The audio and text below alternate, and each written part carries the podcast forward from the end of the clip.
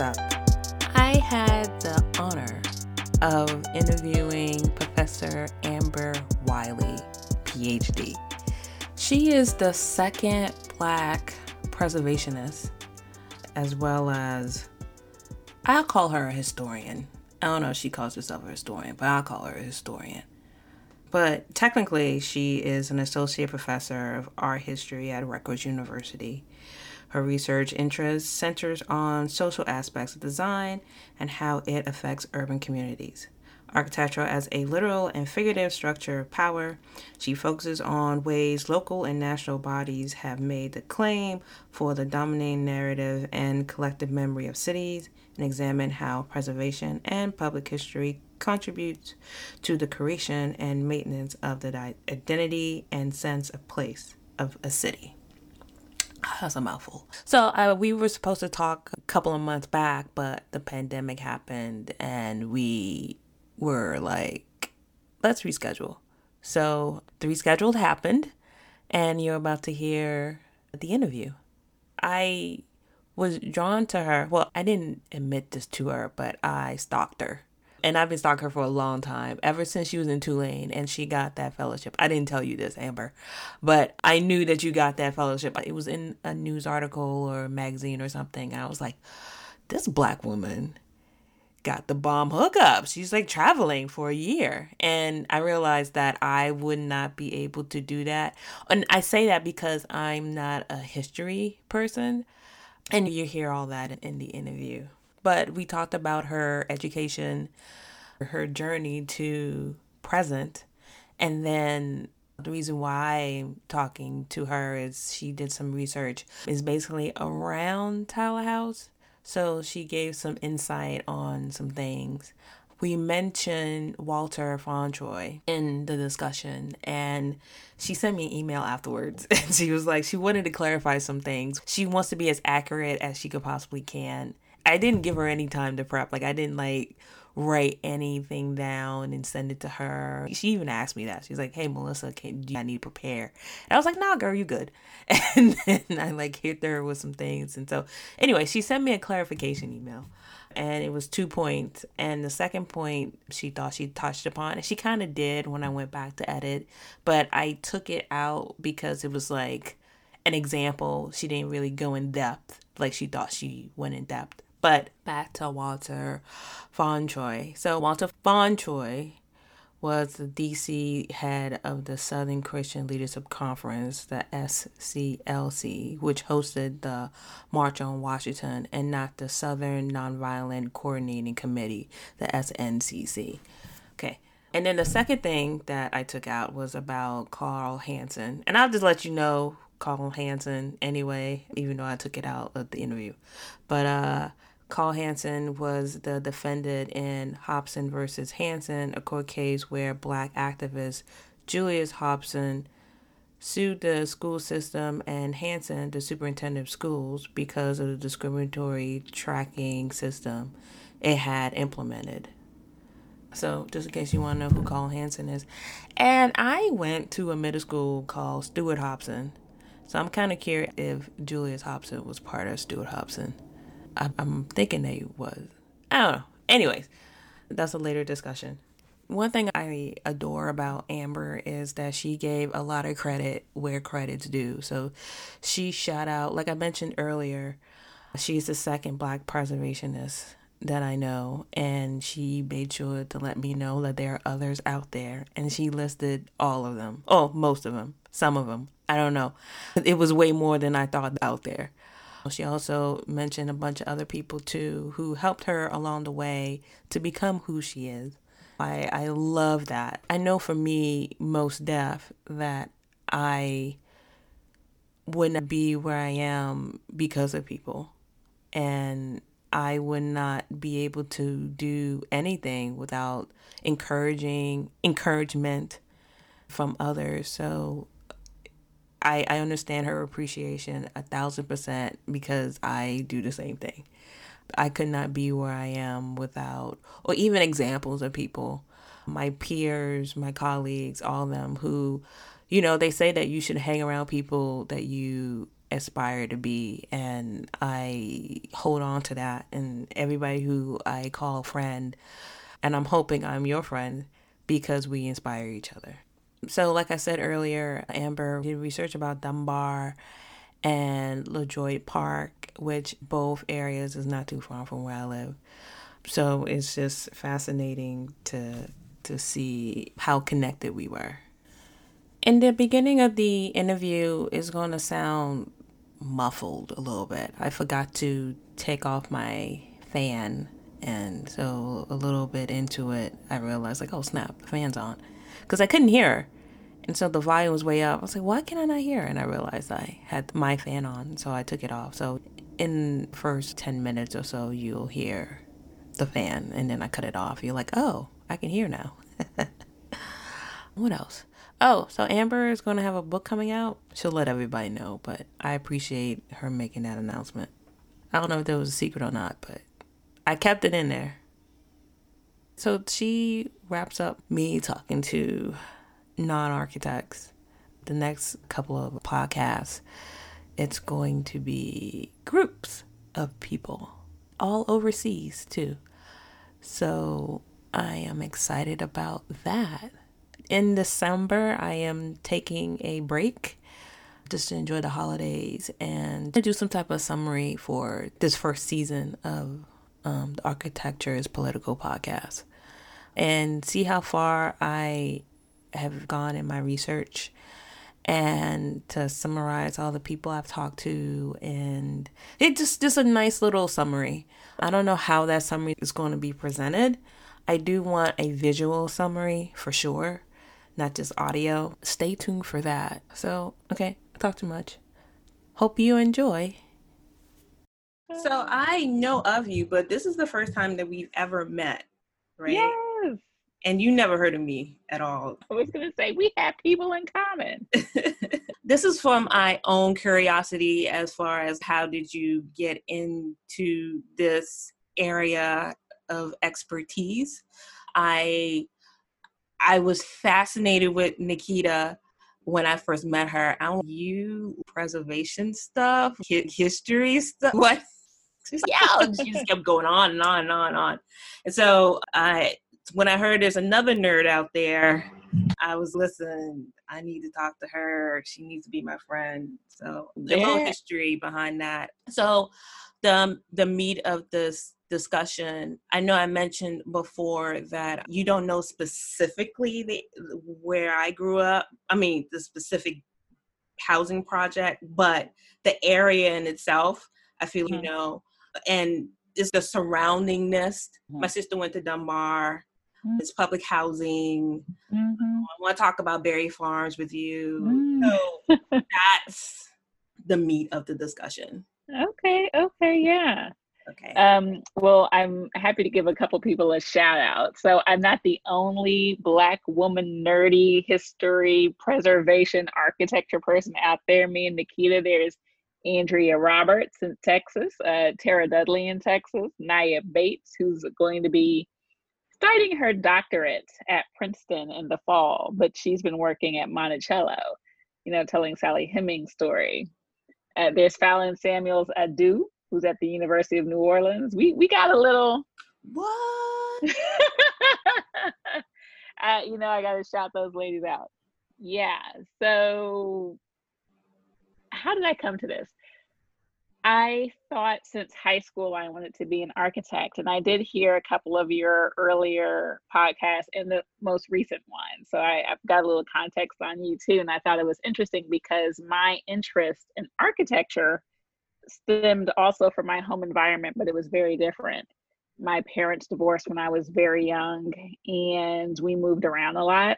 So I'm from Oklahoma City. I'm not from DC. That is my second home. My mom was a DC native uh, she went to Wilson, although she grew up in LeDroit Park and was supposed to go to Dunbar. That's mm. another story. Okay. Um, and so, you know, I moved around a lot when I was young. In big in Oklahoma City, Oklahoma City and Edmond, the suburbs. So we lived in big houses, we lived in little houses, we lived in apartments. It was pretty, I guess, unstable in a sense. I went to four different elementary schools. So, yeah, I was moving. And it got to the point where I would actually draw, and I was in the fourth grade. That's the earliest I can remember drawing a floor plan of my dream house. And I was, my bedroom was going to be this big, and my brother's bedroom was going to be way over there on the other side of the house. So I had to see him. You know, I'm to have a patio that wraps around the back, and I'm to have a garden, and I'm to have a door that slides open so that I can go onto my patio and not see anybody and just enjoy myself. And there's going to be a skylight in my room. I had it all. this is fourth grade. I knew what I, I wanted. So I went to college specifically for architecture, applying to technical programs at Georgia Tech and USC, professional programs, and more liberal programs. I ended up going to Yale because USC gave me a half scholarship. Was, if I'm going to pay all this money, might as well pay it to someplace Yale. Uh, they're different programs. It's a BA in architecture, but nobody from my high school had gone Ivy League. So I was the first one. I was talking to my best friend about this last month. She was Amber was the first person to go to Ivy League from our high school. I was the first black person. The first person. I was like, yeah. So I, my high school was pretty new at the time. It opened in 93 and I graduated in 99. So yeah, most of the folks from my high school went to OU, OSU, Oklahoma State University, University of Central Oklahoma. Some folks ventured on down to Texas. One person I remember went to Georgetown. That was the who Georgetown. So yeah, I was the fourth graduating class from my high school. How big was your class? 370 oh. some odd people. Wow. Okay. and out of that, was it, I don't know, 50 black people or? Man, so it was about it was about 10% or even more, maybe 15. Oh. Now it's 40, but that's a different story. Yeah. It was the suburb high school right on the edge of Oklahoma City. So a lot of people would live in the city and make their way to the high school some way or another. Okay. Yeah. So how was life at Yale? It was rough. And it was, I mean, the culture shock was real. I got teased. I, I will stand by this. I got teased for my accent. It's gone away significantly, but it was very pronounced in 99. And so everybody, they just called me Oklahoma. Was, my name is Amber. Okay. So black folks and white folks were, wow, look at this different kind of person. I found, you know, I found my people from Texas and Mississippi. I said, You're country. Let's be friends. You know, so there were people who had gone to Exeter and Andover, and I truly did not know that that boarding school still existed. I thought there were things that you read about. I had read a separate piece in high school, so I was, that's that's fiction. That's that's where that still exists. I didn't know. I remember when someone said something about going to the Hamptons for a vacation. I was, with that? there were so many social cues that I was not up on. And even my New York City folks who were in ABC or prep for prep, I was, what is that? Mm-hmm. I just applied. What are you talking about? There's a whole program. So it was a lot. And I couldn't wait to get home for Thanksgiving and for Christmas. get me out of here. The architecture program is actually where I decided to go into history. So I knew I didn't want to be in studio all day. I was, this is the pits. This is not the life for me. And Yale had three tracks for the architecture major design, urban studies or urban planning, and history theory criticism. They and they still actually do. I was looking at their curriculum just last month. They haven't changed a thing. Oh, anyways. So I was the person in the history, history and theory of architecture class, the survey we all had to take, who was thoroughly entranced. Everybody else was asleep. And this is back in the days of slide projectors. So it was and it was pitch black. And I was like, ooh, pyramids, ooh, cathedrals. so cool. Oh, and you can understand a society based on where they put their value and their money and you can understand their politics and religion. I was like, oh, this is Hmm, fascinating. And so I decided to go into the history theory criticism track. And there were five of us, so 25. Everybody else was design or planning. Preservation happens because there was a woman named Catherine Lynn. We had a number of classes we all had to take together. One of the classes that we had, and she was recruiting people for her preservation seminar. It was a grad level seminar. And I was, well, if I'm going to do history, maybe this is a practical arm. And I took the course and I loved it. Uh, Catherine Lynn doesn't get a whole lot of credit uh, because she is or was the wife of Vincent Scully. So he's the more famous mm. in the couple. Oh.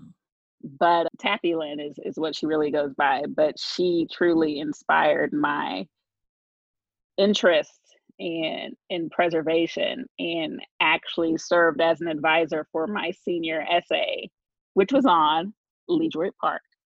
So I just want to give her a shout out too because she was my entree into the preservation world. I had the best naps in my architectural history.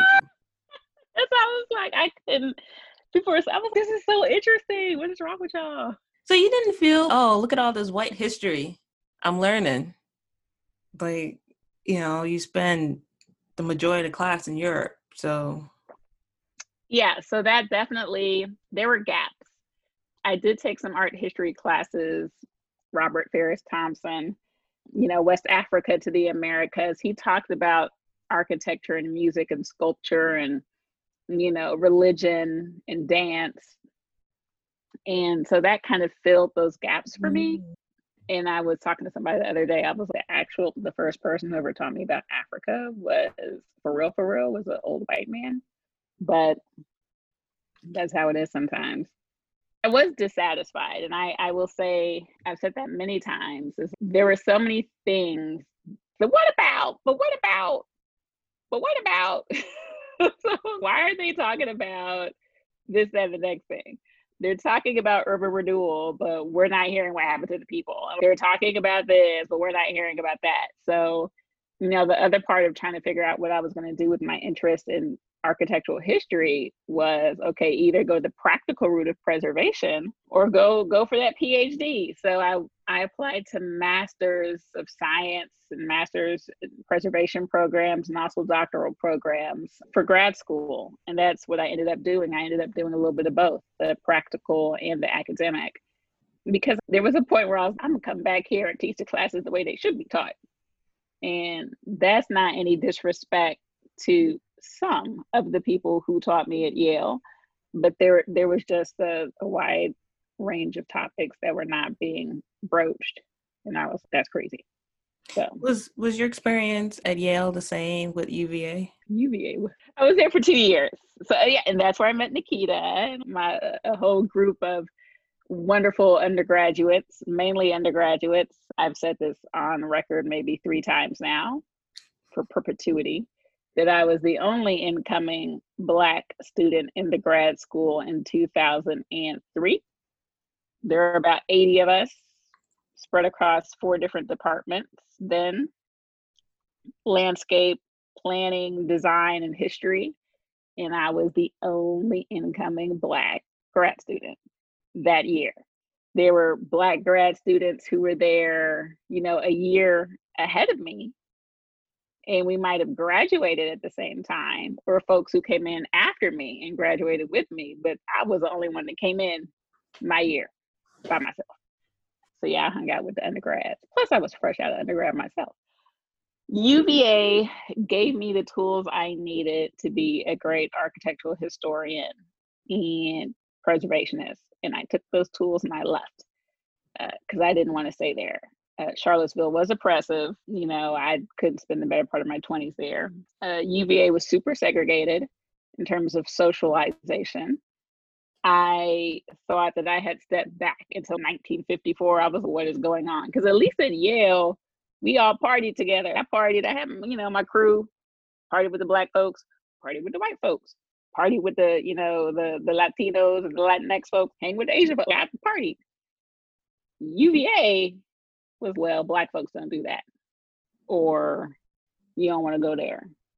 Or, you know, and the one time I did venture out into some unknown social, I was like, okay, you're right. I don't want to be here. Let me go on back to where I was supposed to be because this ain't it. I know the undergrads had a, a different experience, but for grad school, it was not it. I had instructors who were good for my growth. Dell Upton, uh, Dan Bluestone, Craig Barton. I work with them and I rolled out. So your PhD was at GW. Is that what led you to DC or? So I had actually I had moved to Maryland my sophomore year in college. My mom said my mom was originally from DC and she got sick. She had cancer, so um, she wanted to go back home. So I had to pick up and move. Oh, okay. In the middle of my college, my undergrad years. So I was actually based in PG County when I graduated from Yale, based in PG County when I went down to Virginia. And I was there trying to decide if I was going to go to Berkeley. It was between Berkeley and, and GW. I wanted to be marketable in the academic field. Berkeley was a PhD in architecture, and I was like, I don't know what I could do with that exactly. GW was a PhD in American Studies. I knew that I wanted to be able to talk about the people who use buildings and things of that nature, in addition to just the designs themselves. I, my thesis, so you're you're gonna get all the DC. My thesis was on Meridian Hill, Malcolm X Park at UVA, and I talked about the original design of the park, but then how the neighborhood around it changed and the uses inside the park changed. And they were, this is a sociology paper. This is not architecture. And I was, but it is. It's the people using the park. Can't the park without the people? And they're this is not architectural history. And I was what am I supposed to do?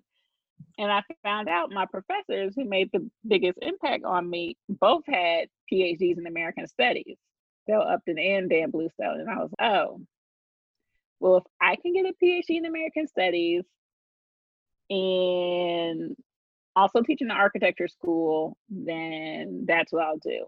And yeah, GW, there was family there. My mom had gone there for med school actually. Hmm. So I was following a little tradition. They also had connections with the Smithsonian and the National Park Service. And I was, yeah, I can make a little entree. They had a Center for Public History and they had Richard Longstreth and John Michael Vlach. And those are two more historians who really were influential for me. So I'm gonna go there. So that's how I ended up. Plus, it was just DC. It was family. It was familiar. I kind of already was there. Were you working at the same time when you were doing your PhD? You can't work, right? Wait.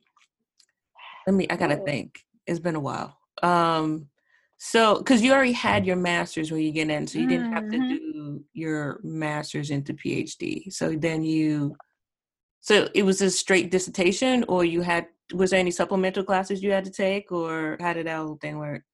Funny that you would ask that. So that was a that's one of my let's just say this i believed or was led to believe however you would put that mm, that my credits from uva would transfer to gw and they didn't in the form of a credit but i was still required to take additional classes methods classes social history classes things that i had some things that i wasn't very interested in to quote round me out so I ended up taking way more classes at GW than I had imagined. Yeah, so maybe it was a year and a half of coursework, maybe even two years. I can't remember at this point. That's how they get but to. Was, That's how they get to. They yeah, I was not happy. I was not happy. I, was not, I was like, this is not what you said. Mm-hmm. Um, but yeah, so it ended up taking me six years for completion anyways even though i already had a master's and i even graduated in the same time frame as some folks who came in without a master's. That's in the past now. I did i was a graduate teaching assistant so that technically was my job. At a certain point i didn't have a ta ship and i did take an outside job. It was a job that people in the program had done for years and years and years it was one of those Washington semester programs. All these different schools have the Washington semester.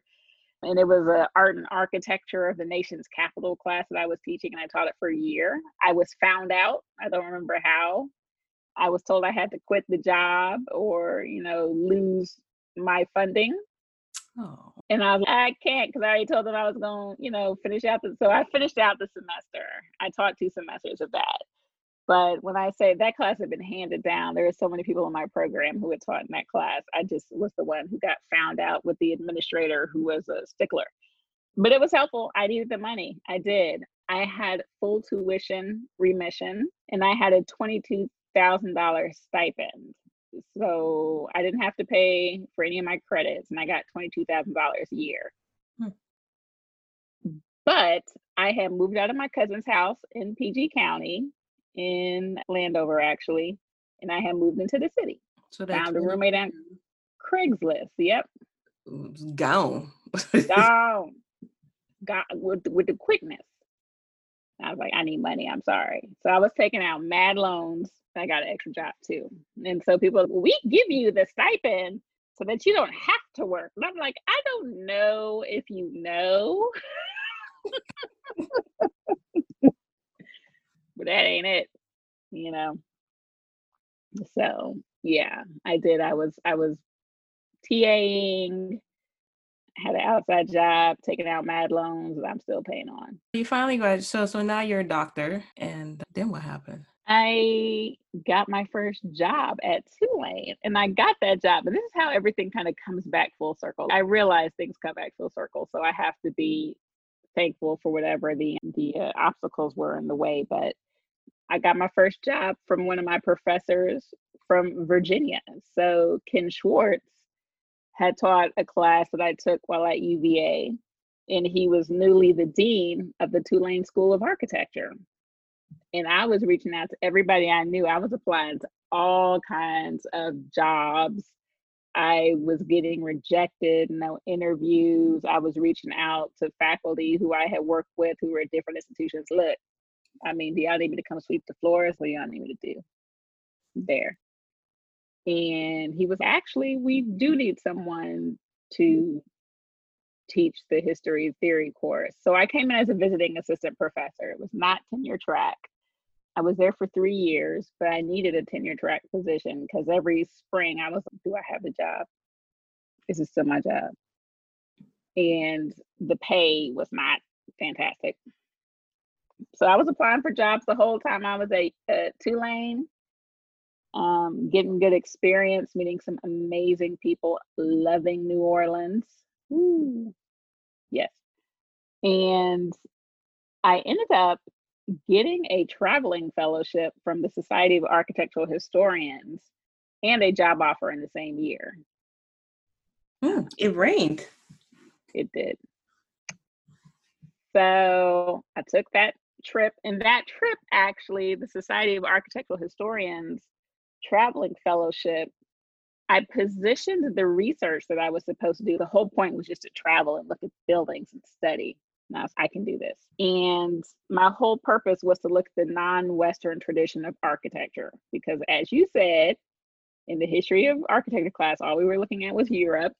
That's all I knew. When I was teaching history and theory at Tulane, I was I was staying up super late, reading everything I could about Indian Buddhist shrines, reading everything I could about sub-Saharan African Congo. It just, it was insane. I was trying to make up for everything that I never learned. And that fellowship gave me the opportunity to do it in real life because, as you know, yeah, you can read everything that you can on a place and you can look at all the pictures, but you will never fully understand it until you get there and feel it in 3D and that was the opportunity that I had. So I traveled to Mexico, Guatemala, Ghana, Ethiopia, India, and Vietnam. Oh wow! Uh, yeah, I had proposed more places, but as it turns out, that was hard to do, and visas and stuff. So yeah, yeah, two countries in the Americas, two in Africa, two in Asia, all of which actually had undergone some form of colonization. And so then I was looking at indigenous architecture, uh, the colonial stuff, going to all these historic sites, going to all these museums, and really getting my mind blown, blown for all the things I didn't know and then the ways I would have taught my history class differently. Mm. So, how long was it? It was a year, right? It was a year. It was a full year. Ah, so how long? So it was two a month, two months in a. That's that's basically what I, for the most part, that's what I ended up doing. Yeah, two months in Mexico, two months in Guatemala, and I actually stayed pretty stable in places. I spent a month in Mexico City, which is a lot because it's 22 million people there. And I was like, okay, I'm ready to go now. Get out of here because like it's a lot, you know. A month in Antigua, Guatemala, which I could have actually stayed there forever. How'd you deal with the um, languages? So I do speak Spanish. It's it was rusty. It got less rusty as time went on. But four months in you know Spanish speaking country, and I I could get around. A lot of people do speak English. You know, when I got to Ghana, yeah, most people. I mean, people. A lot of people speak English. Okay. Um, in a lot of the different places, and especially the places where I was going that were tourist centric. You know, the the the UNESCO World Heritage sites. People spoke English there. you know, all the folks who were. I was doing Airbnb in hostels, right? So those folks, you know, spoke English, spoke more than English. They, you know, they speak more languages than we do. Mm-hmm. So, and yeah, places in India where the British have been forever. Yeah, they speak, yeah, uh-huh. multiple languages in India. Yeah. Mm-hmm. Yeah. That must have been a great experience. It was wonderful. It was also alienating. It was scary at times. No, it was terrifying and exciting at the same time. Mm-hmm. What was the job that you got? it was at Skidmore College, and it was actually in an American Studies department. Also, I'm not even teaching any of the wonderful things I just learned about. I was there for three years. It was not the best working environment. I had to get out. So made my way to Rutgers, which is where I am now in the art history department. And architectural historians, we can do that. I've been in an architecture school, an American Studies program, and an art history program. Those are the three different types of programs I've taught in. And you talk about buildings differently in every single one of those disciplines. But we learn to do that because architectural history is, or at least it should be, interdisciplinary. But I, you know, at Rutgers, I'm, yeah, I, we're in art history, but we're not looking at buildings pieces of art. That's not, they have a utilitarian function. And people actually use them. So, you know, but I don't really talk about art that way anyways, just as a thing to look at.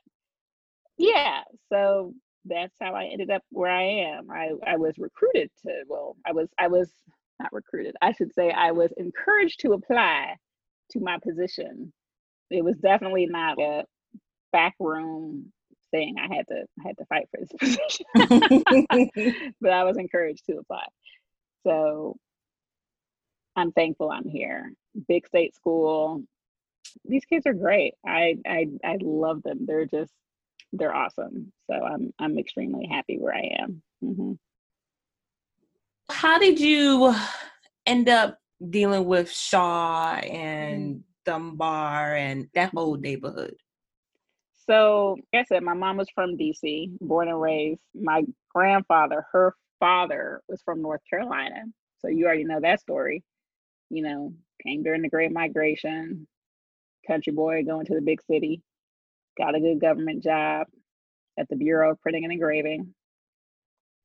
And her mom was actually from Maryland. They had been, they had been in Maryland a long time. They were pre-Civil War mm. country Maryland folks.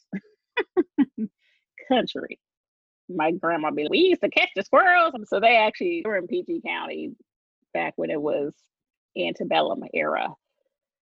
And my grandfather, he actually bought a house, like fully owned it eventually because he lived there forever on Fourth Street, right behind Howard, in LeDroit Park. Not the hoity-toity, but right there on the edge.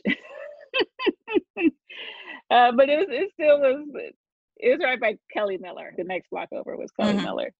So that's where my mom grew up. That's where we went when we would visit my grandpa. He lived there until 2000 and three, four. No, no, no, he was there for five, something like that. Okay.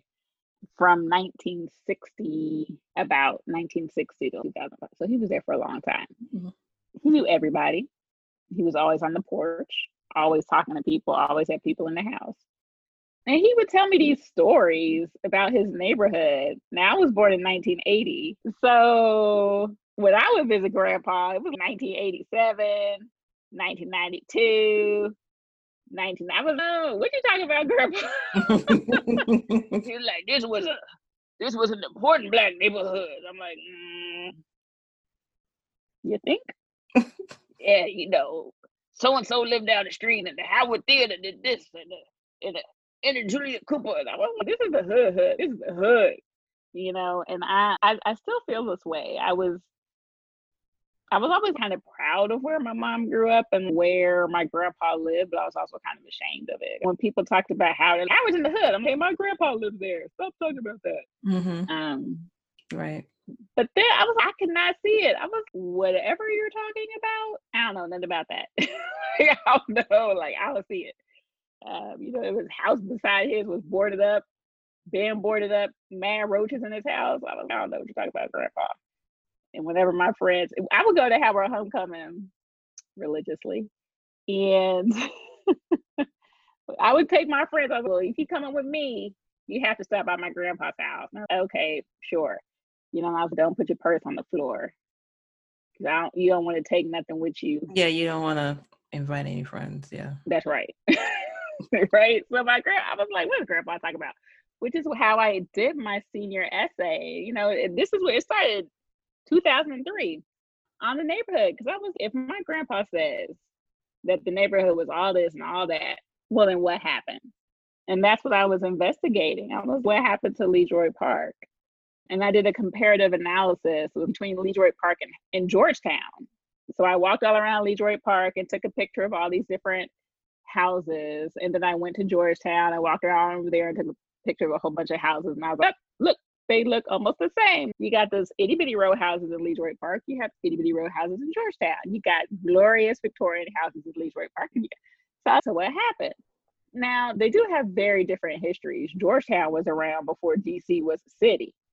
It was a tobacco port. In the research undergrad, I found out, you know, there are these different congressional acts that protected Georgetown as a historic district the alley dwelling act happened which kind of got rid of eradicated a ton of the black folks living in georgetown and then people put racial covenants in and you know all this other i was oh meanwhile in Lee LeDroit Park where was the city going to put the people who they moved out of? You know the alleys they put a whole bunch of public housing here they put a whole bunch of public housing there.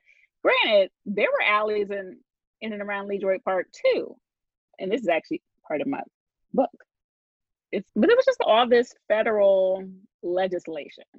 Things didn't just happen just because. There were very concerted efforts to create black enclaves and restricted black spaces. We just can't contain them.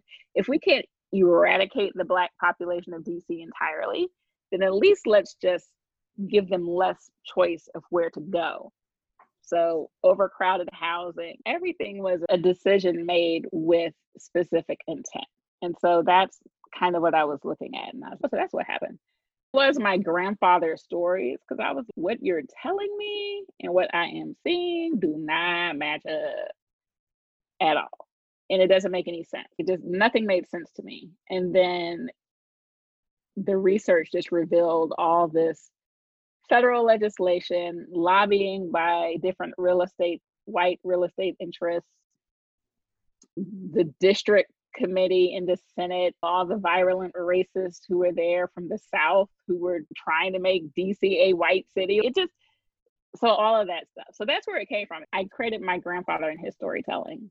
Hmm. From an architectural standpoint, the buildings are the same. So what's different?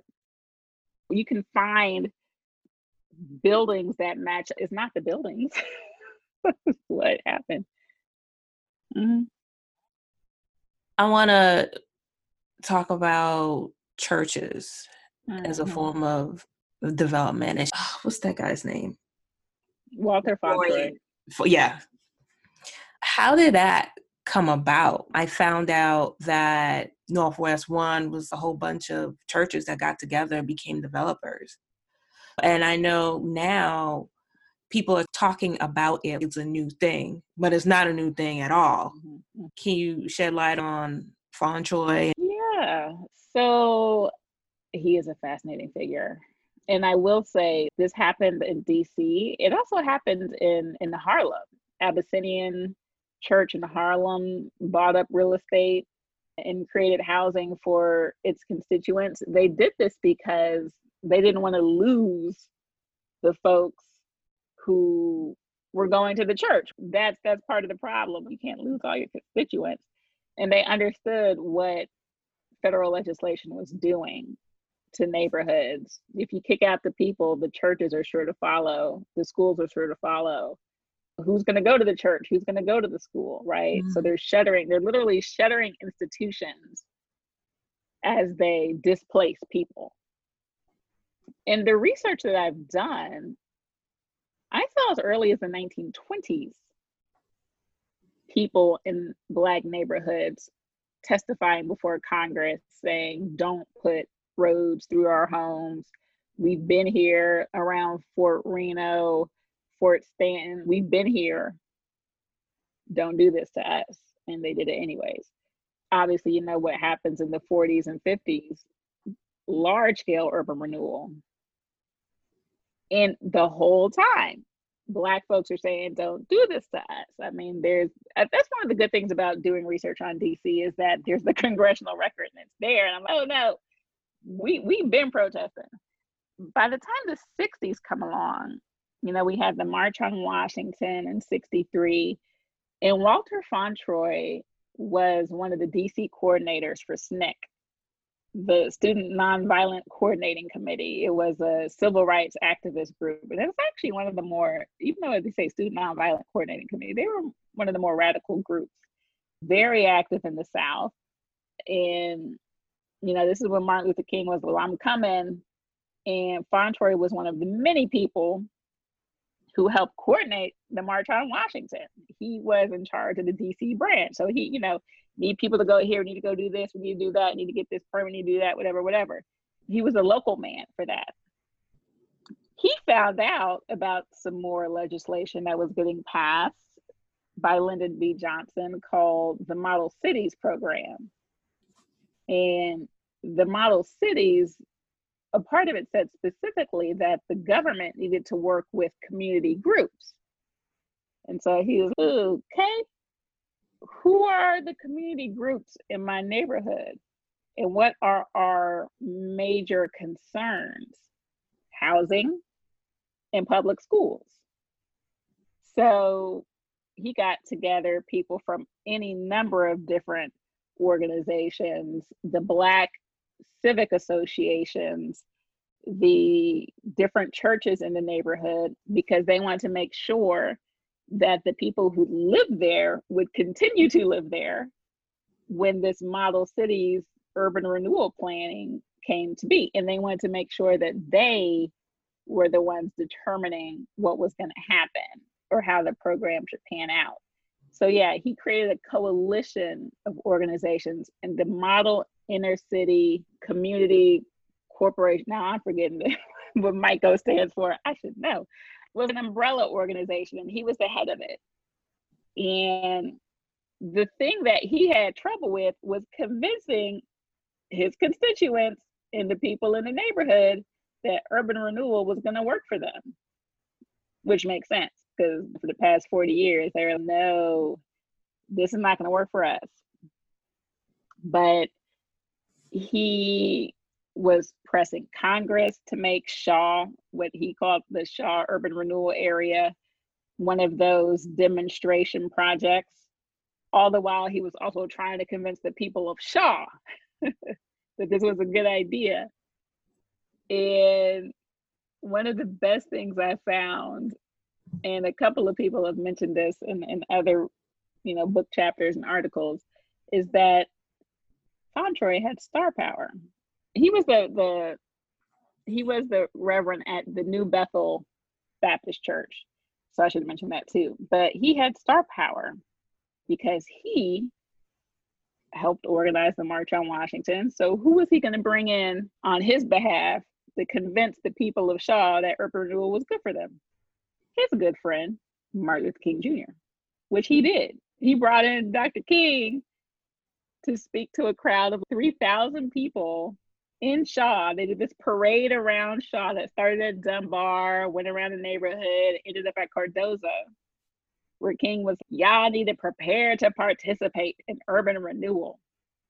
Now, he has shifted his, I guess, his goals or his visions for civil rights, because at that time, 1967, this is when so Model Cities was passed in 66 and Fauntroy invited King over to Shaw in 67.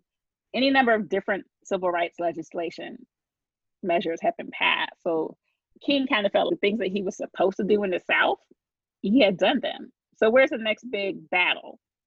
Housing in the North. He went to Chicago and tried to talk about housing up there. And I'm talking, it was neo Nazis and KKK, they stoned him, right? King in Chicago, the, the white folks were trying to beat him down. Mm. Yeah, he was, whoa. I thought I knew because he did, they didn't want black folks in their neighborhoods. I'm like, you can't come up here talk about housing. What are you talking about? No. You know, and King is, I thought I knew racism in the South, but it's a whole other creature in the North. So what Fauntroy was trying to do in Shaw was perfectly aligned with what King was trying to do with housing in the North because that's where all the black folk, you know, great migration, mm-hmm.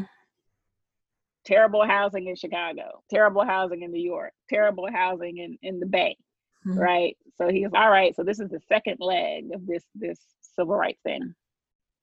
But you know, I guess the irony is that it literally was less than a year after King gave his speech at Cardozo that he was assassinated in Memphis it wasn't even a full year. Mm. And then the you know, you know what happened. Mm-hmm. that whole neighborhood was up in flames. And Fauntroy didn't really have too much, you know, he didn't really have a hard time convincing anybody of anything at that point. Right. Okay, now we need to rebuild. You know, before it was, let's see what we can do. Now it's well, this is what we have to do. Yeah.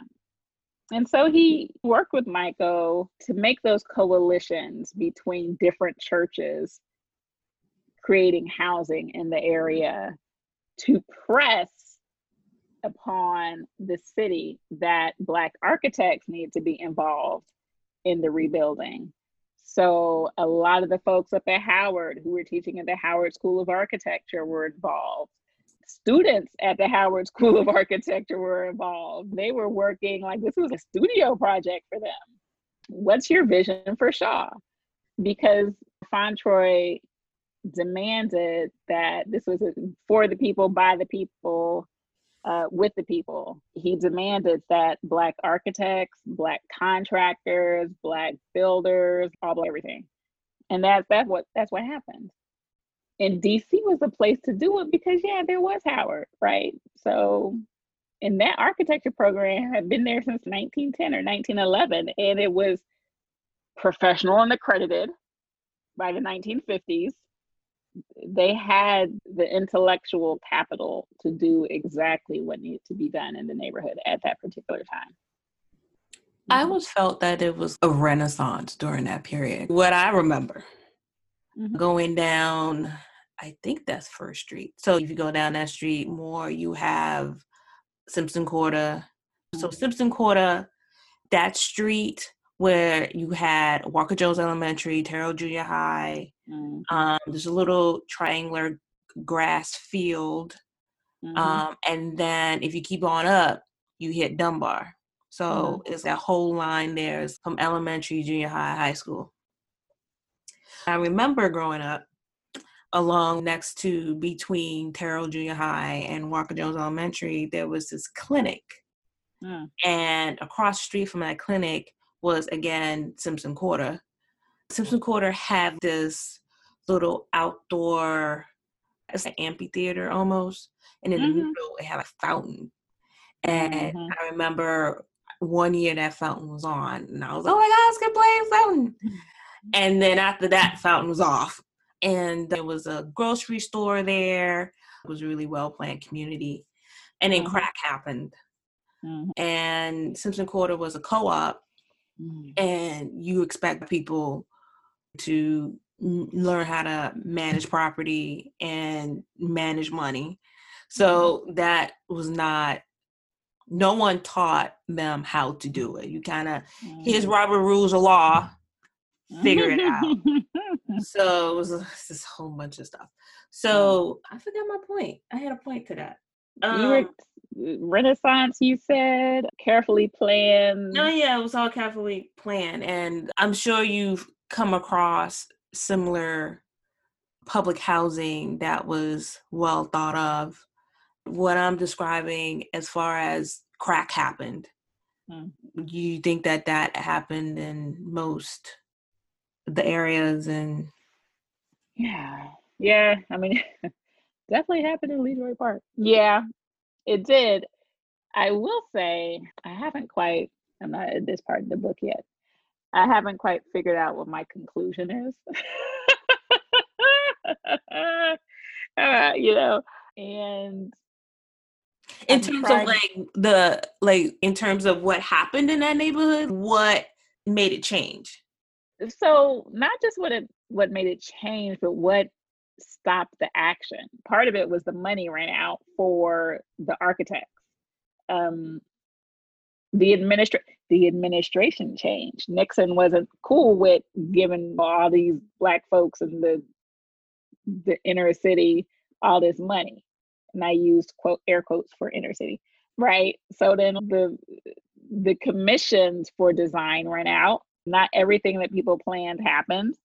And I think about the black architects who were involved in creating all this housing, the stuff that you see. I can't even think of the name right now. But down 7th Street along the convention center, there's a whole bunch of planned urban development and some of the other stuff that's now been demolished and converted. Black architects were in charge of that too. Their first major commissions were school buildings, Dunbar and Shaw. Major, major, major. And then the housing and I heard you say something about my complicit as an architect. And I'm not calling these folks complicit because I respect them greatly, but they also went mainstream to a certain extent. So the Black architects in DC who were doing all this great community building, I mean, some of them went on to do more educational institutions, UDC and stuff at the Fort Lincoln Town Center and things of that nature. But also they started getting non-government commissions and not you know non not for profit commissions. So i guess i should just say commercial and you know and some of them got absorbed into other firms or they reached a point and melvin mitchell talks about this. So i think the kind of radical design tradition went mainstream. And then yeah a lot of the exact things that you're talking about, yeah, the crack happened. Yeah, you know, so it's it's a number of different things that are going on in the city, and the people just and I will I another intriguing figure is Marion Barry, and say what you want about the man, but the more that I learned about him, the absolute more that I respect him. Just understanding he also came from the South, was also involved with SNCC, you know, started priding. Hmm? So he was a physicist. Like he he was so oh my gosh, he started a PhD. Like he was yeah. He's a little bit of a genius. Okay. Yeah. Mm-hmm. Yes.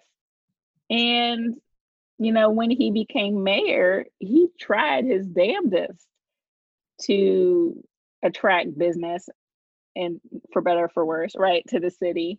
Metro Tech. If you ever want to look into something crazy, look into Metro Tech because that was this major development uh, plan that he had. The convention center, the old convention center. He was really trying to bring some life into the city. I'll say Anthony Williams did that to the 10th gazillionth, gazillionth, gazillionth extreme that did, made the whole flip and switcheroo. But Barry tried to tried to give the black folks, the black architects, the commissions, and tried to build the city and try to do for the city. But yeah, so if we're going along that line, yeah, then crack happened, and it happened to him too. like it happened to everybody. Uh, I done my high school internship at Devrouax Purnell. Mm. And when Paul Devrouax passed away, they had his eulogy at, which is now is an Apple store, but mm. it used to uh-huh. be right across from the convention center. It, so they had it there. When I went there, Marion Barry came and mm-hmm. he spoke.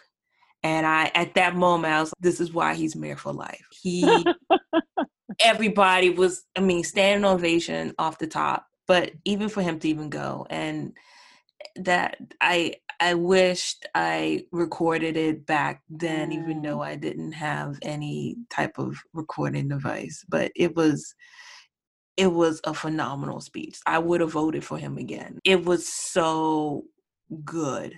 You're not the only one that has mentioned how Barry, you mm-hmm. know, how influential he was for black architects and how mm-hmm. he continued on that that tradition of of giving them work or having it so that if any new projects happen you have to hire a black mm-hmm. architect or mm-hmm. you know black somebody yeah. and and now it's what the hell happened what did anthony williams do besides giving us baseball at, a, at an excellent deal to the owner.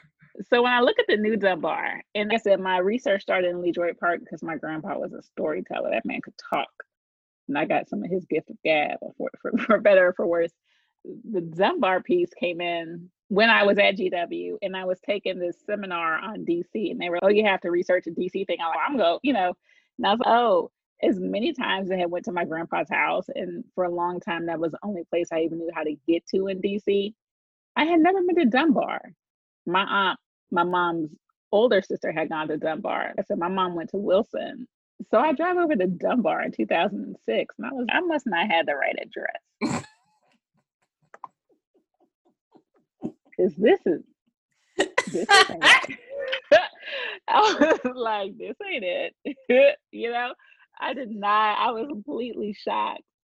Again, the more research I did, I understand what the architects were trying to do, and there were they were black architects. It was Bryant and Bryant, you know, Howard faculty who had designed the, the building.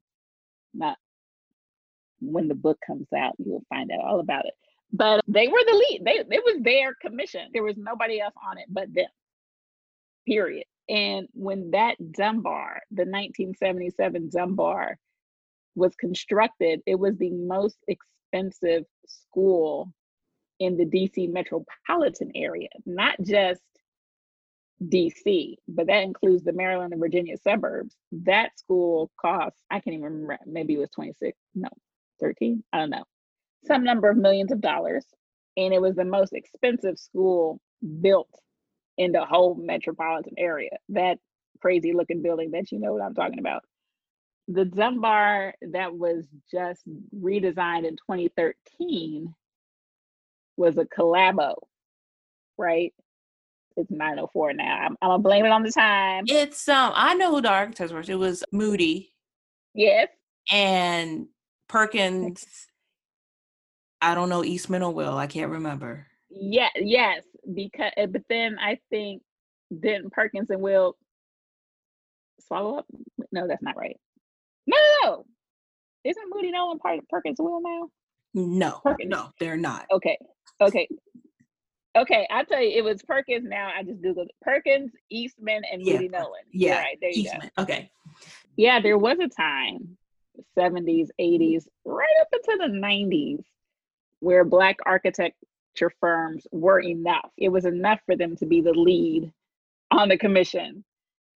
And somehow, maybe it's because of the growth factor of the firm, maybe the firms didn't grow large enough. I don't know uh, to handle such commissions to the point where they have to partner. But I don't, I don't know that, that I'm fully convinced about that. So, like I told you, that's the conclusion, and I'm not there yet. but it's it's interesting how that happens. I I also feel some kind of way about it. Yeah. At this point, we see black firms partnering up with white firms to get major commissions, and I guess the question is why. Maybe it is a, a, a issue of capacity. I don't know. Tokenization of black architecture firms is real, and black architects. So it would not surprise me. Sybil or otherwise. So I often thought about what you did with Barry Farms is mm. making Tower House historic property or how, mm. however that term is. I found out that a female architect designed it and I mm. figured, oh hey, since you can get Southwest, parts of Southwest designated and why can't I this public housing designated as that? It, it, went through some major renovations, so it wouldn't be, mm-hmm. you know. But I want to hear your journey into getting that done. It, it, was a lingering thought in my mind when I heard mm-hmm. what you did. Well, I'll say I played a very small, it was a critical part, but it was a small role the folks who really led up that fight were the Barry Farm Tenants and Allies Association. Oh, okay. They've been fighting that fight. Detrice Belt and Paulette Matthews. They have been fighting, and they're Barry Farms residents. They have been fighting that fight for a long time, years and years and years, to keep their homes. It was for them. It was a fight about housing again and the ability to keep your home because you don't know where you're going to end up once they literally take your home from you. And, you know, they tried a number of different ways to get the city to listen to them and their concerns about displacement and about gentrification. The the zoning was crazy dense zoning. They complained about that. The zoning board actually had to go back against the developers' wishes for the super high density zoning I know that Sarah had mentioned last week about the, the unit issue. You know, we're going to replace one per one, one to one units. Yeah, you might save 300 and then put 1100 market rate, but that completely changes the character of the neighborhood. So they were trying really hard to manage zoning issues and just make sure that they remain as a community. I don't remember exactly how the origin of the local historic landmark nomination came about, but they did um, have Sarah through Prologue DC working on that, and she did the nomination. Empower DC is another nonprofit that came in and partnered with them as well. So you literally have Barry Farm Tenants and Allies Association, Empower DC, which is an advocacy organization for moderate and low income DC residents, and Prologue DC, which is a historian, and Parisa Norouzi. I, you know, I give people credit when credit is due. So Parisa uh, was working with Empower DC. And actually, the Historic Preservation Office, the state, air quotes, Historic Preservation Office in DC, which is located within the DC Office of Planning, did not support the nomination for historic landmark designation for Barry Farm. They said that it lacked integrity. And so the State Historic Preservation Office basically wanted nothing to do with Barry Farm, with the nomination but they were a separate entity from the people who actually decide whether or not it would become a historic landmark. And that's the Historic Preservation Review Board, completely different entity. Okay, lots, it's messy, and that was what is going on. So, you know, this scrappy group of people, this is going to be a national, uh, a, local historic landmark, whether or not the Historic Preservation Office agrees with us. And I don't even remember how Sarah got in touch with me, but someone was, you should call Amber. Because she can talk about the nitty gritty integrity point. If you want to come off and talk about historic criterion and the different levels of integrity. She can do that. Now, it's true, actually, for better for worse. I'm well versed in this policy. And so I read the HPO statement, the Historic Preservation Office statement about the lack of integrity and womp womp. And I countered it with the Secretary of the Interior Standards for Rehabilitation, which is a book that I had to learn at UVA and discussed the different criteria of integrity and what that meant, showed a couple case studies where public housing had been preserved, and just kind of finesse this argument that basically said, don't listen to the HPO. They just don't want to deal with this. The buildings have integrity. That was my job. That was all I did. Yeah, it took time and a little bit of research but it was just the the argument that the historic preservation office put forward was just really it was really weak it sounded strong because they knew the language to make it sound strong but i was like eh, no so that was my job and you know, the real heavy lifting was done by the folks that I had named. And I was just the preservation person to come in and be, let me speak some preservation talk to y'all right quick and translate this. And then, you know, I went to Barry Farm, I walked around in DC heat, this, this d- demolition site. It, it just, it was ridiculous. It was absolutely ridiculous. Yeah, because y'all are demolishing the houses. It has no integrity. It's a construction site. What are you what are you talking about? Um yeah, it was it was it was ridiculous. But it's a bittersweet, it's a bittersweet victory. It really is. Because the folks who live there still aren't there. Mm-hmm. It's gonna take longer to come up with a plan. Now the DCHA and whoever the new communities initiatives should have thought of this ahead of time. They should have been more considerate. So, yeah, it's taking longer to come up with a plan that respects the history of Barry Farm and includes these new units, you know, and they complained and complained. Oh, now we have to have less units, less market rate, you, you know. So, yeah, it's tough. It's, it's it definitely wasn't.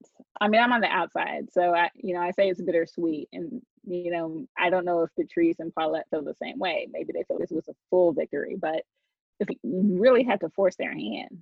Hmm. And there are plenty of people who gave testimony before the Historic Preservation Review Board, who was going to determine whether or not it would be a local landmark. Who were, yeah, you can talk about the derelict condition of the buildings, but that's because DCHA let that happen. That's not the fault of the people themselves. And yeah, you can fix these buildings, you know. So it just was, it's complicated. There's still going to be, it's not going to be as high density as it was, but there's, you know, there's going to be change in that neighborhood. And that's just something, you know, change is inevitable, but DC residents and current residents, their rights were infringed upon as they mm. usually are. And people just didn't, they didn't want to see the humanity in other people, right? So the preservation argument was absolutely valid. It was real you know the history of Barry Farm public housing is one thing the history of Barry Farm before that even is a whole nother thing that's a whole nother indignity. But that i will say that was one of the most like that was one of the most meaningful things i've ever done in life. Before i let you go i have two more little things two little tiny little things one is, what do you think of architects? What's your opinion on them? Mm. Hmm. Well, I know you have, you're conflicted. Oh. I wanted to be an architect. You might be asking the wrong person. I still think architecture is an, an amazing field. Oh my gosh. My family thinks I can design stuff. I'm, I'm actually not. when you go and build my dream house, I'm gonna have I write your dream book um, I think architects have a place in this fight. Okay. So we need y'all. I did tell my students when I was teaching in an architecture school that not all of y'all have to be architects. Don't tell no one I said that. But we need people who have knowledge of the built environment to sit on city council and to be in these other arenas and to influence the policy that impacts the the built environment. Because i will say quite frankly y'all come in at the at the end of the decision making process. Folks think they're building something from the ground up. It's like oh this is beautiful. No all these other people already made decisions before y'all even got to the table. So some of y'all need to be over there where the decision making happens and some of y'all need to be over here doing the design to make sure that it's equitable and accessible and responds to people's actual needs. Okay. And you know, y'all, y'all need to be everywhere, basically. So yeah, I some people hate me for this. Not everyone needs to be a registered architect. Yeah, we could we could definitely get our numbers up we could definitely get our numbers up in that arena. But some of them, some of these folks need to be doing what they can do in other places to help the process along. And that's, I mean, that's part of the reason why I'm a teacher, right? A professor, not an architect. That and the fact that I did hate studio. Because at least then I get to say these things to my students. I don't know what they told you over there. but right? So, yeah, architecture, almost every other facet of our life, for better for worse, is part of the capitalist system. So, yes, you're participating in the system. But I think the projects that people take on make a difference. Sometimes folks don't have much of a choice in that, but there are a number of people who, who've made a way to try to seek out specific commissions, right? And specific types of work. And that's important. So I don't hate architects. I wanted to be y'all. And I was, I don't. and what happened to my grandpa's neighborhood? What's that about? No, we went all over it. So my last one is is I want to get your thoughts on this. I, I just the way government is treating public housing mm. and the way that it actually is, mm. I feel that government believes that public housing is temporary.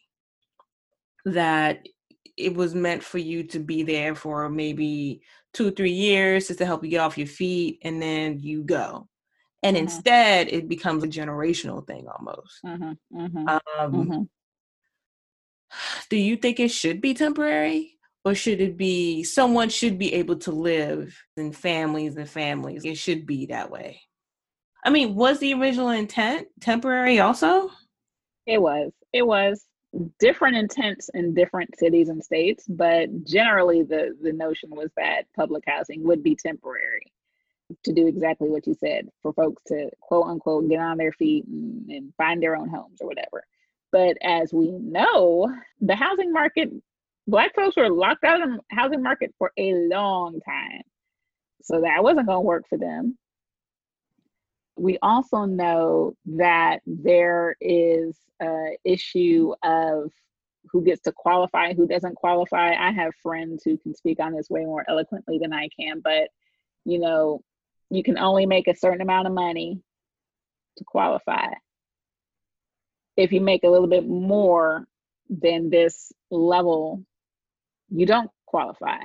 But in this gap between not qualifying and qualifying, there's this there's this gap where people can't actually afford market rate. There's a whole segment of people who can't afford.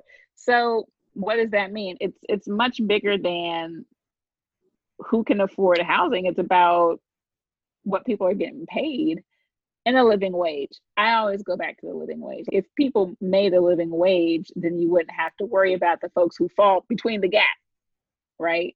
You can't, and this is, you can't incentivize someone to make more money and not qualify for public housing, but then have no housing which they can afford. That doesn't make any sense. So there's there's a huge gap between quote unquote market rate and low income housing. And that needs to be satisfied, but none of these developers want to do that. so one of the things that my research has shown, black folks been known this, you can't depend on the private sector to provide affordable housing because they won't. Because they're, can I make a profit? No, I'm not doing that. So then who's going to do it? If you can't, in a free society, force the private sector to do that, then who's going to do that? Someone needs to do that. So, yeah, I do follow along the lines. All right, if that's not the private sector's uh, concern, then it's got to be the public sector's concern. So, yeah, I do feel the government needs to supply good public housing for citizens, residents, or make sure the folks get paid a living wage so that they can actually afford. It's going to have to be one or the other, maybe even both. Mm-hmm. I know that's crazy. A lot. I know, crazy. I know. It's asking too much. asking too much. Amber, uh, I can talk to you for hours, but we both know we can't. For the audience, we were supposed to do this four months ago, but then the pandemic happened and you were, we yeah. can't talk now. that was it was horrible. It was, it was a horrible time. I'll just say that. I can't say that we're in the clear right now. It is what it is. How's um how's Jersey been? Despite and in spite of all that has happened specifically in New Jersey with COVID, I'm still glad I'm here. That's the crazy. We we were hit so hard. You know, so many people I know lost loved ones. I mean, so many people, mm. moms, dads, sisters, wow. cousins. It was it was not good here. But I actually really enjoy living in New Jersey more than I thought I would. It is not the armpit of America, despite what people say. I'm in central Jersey, which is basically halfway between New York and Philly, a little bit closer to New York, but basically an hour either way. So before all this happened, I enjoyed taking trips to New York and to Philly. I got I do have family in Philly. That that DC, Philly, North Carolina, that whole line is got like the, the East Coast covered. Yes. yes. So um And then you can even go up a little bit to Connecticut because I'm pretty sure you know people up there too, right? Mm-hmm. Yeah. Yep. So yeah, you know, it, it's been great. I actually really said I really enjoy being at Rutgers. My students are awesome. Okay, go to bed. You got stuff to do. You got book the right. To stop talking to people. It's funny because I was telling someone today, I said, Yeah, I got to do the podcast, but I agreed to this back before all this stuff happened you know. so I'm gonna do it. I am grateful to have you on here. I was I'm super I was super excited then. I'm super excited now. I'll be super excited when I go and edit this. Thank you so much, Doctor. Why did you do Doctor? Doctor Amber Wiley. You know, honestly, I could do Amber Wiley PhD, but I actually prefer Professor Wiley.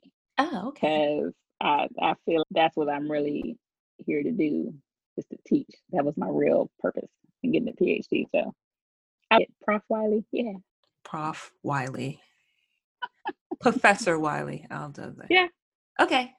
All right, Professor Wiley. All right. Thank you so it's much. Wonderful talking to you. Same. Finish that book and get some rest and eat well and stay safe. I'm trying all the things. All the same. Yes. All right, girl. Take care. All right, bye.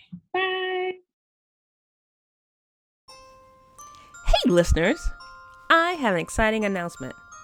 I decided to launch a membership program for the show where you have a chance to support me and the show directly.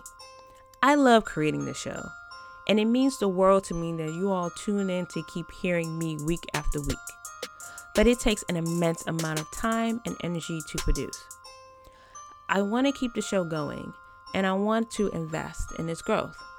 And I also want you to become a partner with me in this journey. That's why I'm excited to give you a chance to officially become a supporter of the show at glow.fm slash arch is Polly, A R C H I S P O L L Y, or by clicking the link in the show notes. It's quick and easy, it takes less than 30 seconds, and just takes clicking a link in the show notes and using Apple or Google Pay. You don't have to create any new logins, and you can contribute as much or as little as you like. If this show is part of your day or week, and you like what I'm doing, then visit glow.fm slash archispolly, all one word, and support me and the show in any way you can today.